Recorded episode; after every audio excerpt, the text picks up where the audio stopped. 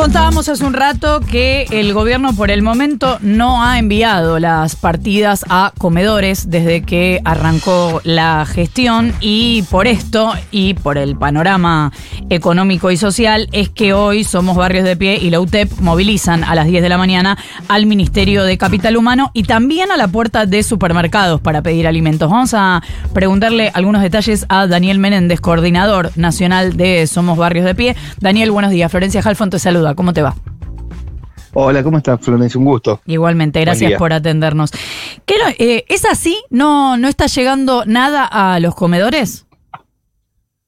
No, la verdad que esta es la, es ya creo que la sexta o la quinta vez que, insistimos con un, con un pedido de, audiencia. Ya hemos ido a, las oficinas de, la ministra, hemos ido hasta el hotel de, de, de Miley, se vinculan eh, dos aspectos muy claros. Por un lado, la licuación de ingresos y el impacto brutal de, del ajuste que se está viviendo con eh, la nula asistencia alimentaria. Ese es un combo que uno no entiende bien eh, el nivel de crueldad y las dificultades concretas, no solo en términos de el padecimiento que generan en miles de familias, es una red de comedores de eh, decenas de miles de, espacios comunitarios de la iglesia, de fundaciones, muy heterogéneo, que, asiste a, eh, a, centenares de miles, ¿no? No estamos hablando de poca, de una población acotada.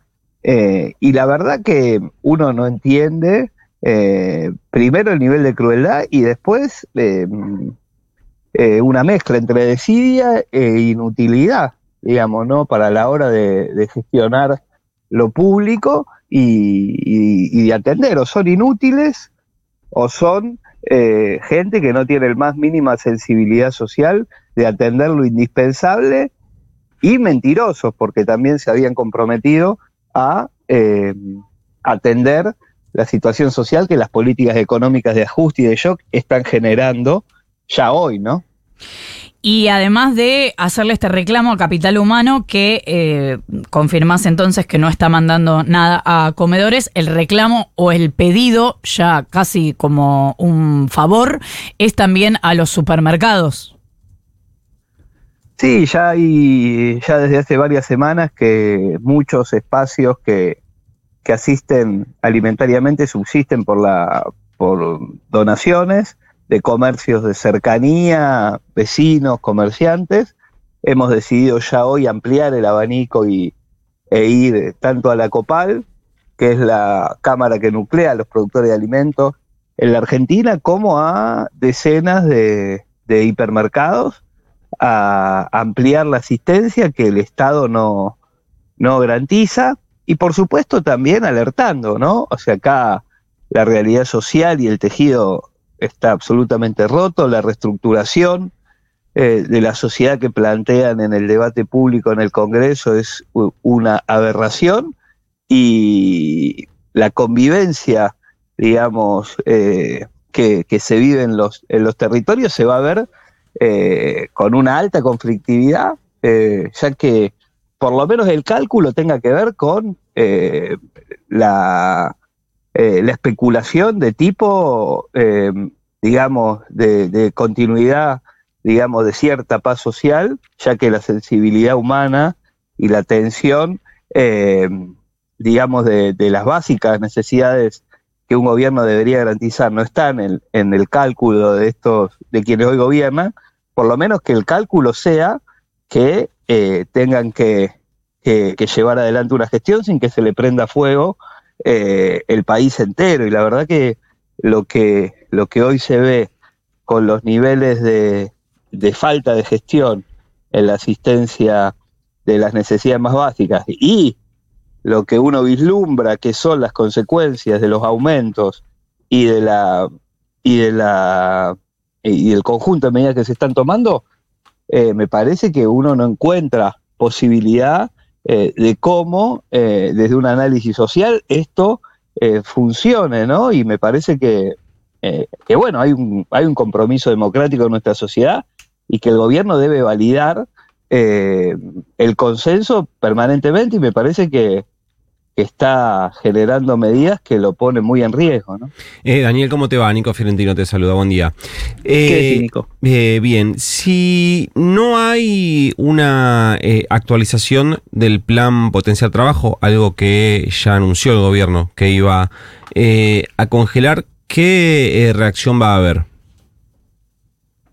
Mira, hoy eh, se han ah, es una medida que ha tomado la UTEP, la red de comedores que nuclea la UTEP. Eh, por el correr del tiempo está claro que hay una medida que se anunció que no se va a poder sostener sin niveles de reclamo que van a ir en ascenso. Es una locura que se, que se mantengan congelados eh, ingresos que tienen que ver con una tarea que el Estado mismo exige.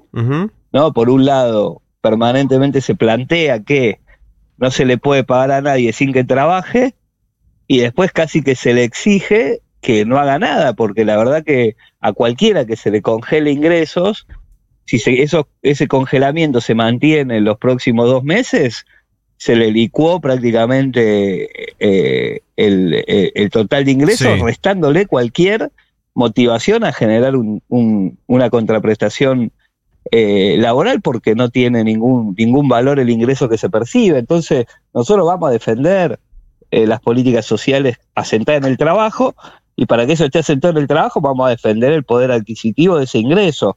Eh, paulatinamente se va a ir escalando en, los reclamos yo estoy convencido que el congelamiento ese es inviable. como un montón de medidas entiendo que son inviables, porque entiendo que en definitiva la última eh, posibilidad que tiene esta política son una escalada represiva, eh, hay una tolerancia social que también la va a hacer eh, inviable. Esto está claro que no resiste, hay dos posibilidades, o reflexionan y entienden que el nivel de ajuste va a tener que ir en otra dimensión, o van a tener que militarizar el conjunto, digamos, de la vida social de nuestro país. Y yo creo que hay una reserva y un valor a la libertad, justamente, eh, que, que, va a hacer que eso no tenga viabilidad. Y respecto a eh, la posibilidad de lo que, lo que hablabas recién, ¿no? La posibilidad de una eh, conflictividad eh, social, las organizaciones sociales marcharon junto con la CGT, se pegaron al paro que había sido convocado por la CGT, la posibilidad de que esa estructura, alianza, pongámosle el nombre que quieran, em, ¿existe? ¿Que eso que se sostenga en el tiempo? Sin duda, no hay, hay un punto eh, que es el punto más alto de unidad social del campo popular, tiene que ver con las organizaciones sociales, con el movimiento obrero, que, digamos, la sociedad civil, el conjunto de la sociedad lo ve como, una, como un vehículo para expresar y como un vehículo potente para frenar determinadas políticas, yo creo que es un valor eh, eh, inconmensurable en esta etapa y también creo que hay que llamar a la sensatez hoy, digamos, ¿no? Eh, es decir, eh, yo creo que hay que evitar que este gobierno, llamando a la sensatez, llamando a la reflexión, hay cosas que no se pueden hacer y evitando la tentación a pensar que eh, una militarización de, de, la sociedad, donde uno se acostumbra a ver eh, carros hidrantes permanentemente por el centro de la ciudad, donde los barrios estén cada vez más militarizados, la salida de los barrios populares, eso no es una salida, eso va a terminar peor eh, y me parece que eh, en los próximos meses va a haber una tentación de profundizar ese camino y me parece que tenemos que construir la sensatez para poder lograr que esa no sea una opción que estos delirantes que hoy gobiernan se tientan a, transitar, digamos. Y mientras tanto, paternar, maternar es un quilombo al final. Es un quilombo, exactamente. Daniel Menéndez, coordinador nacional de Somos Barrio de Pie, gracias por habernos atendido. A ustedes, que tengan lindo día. Igualmente.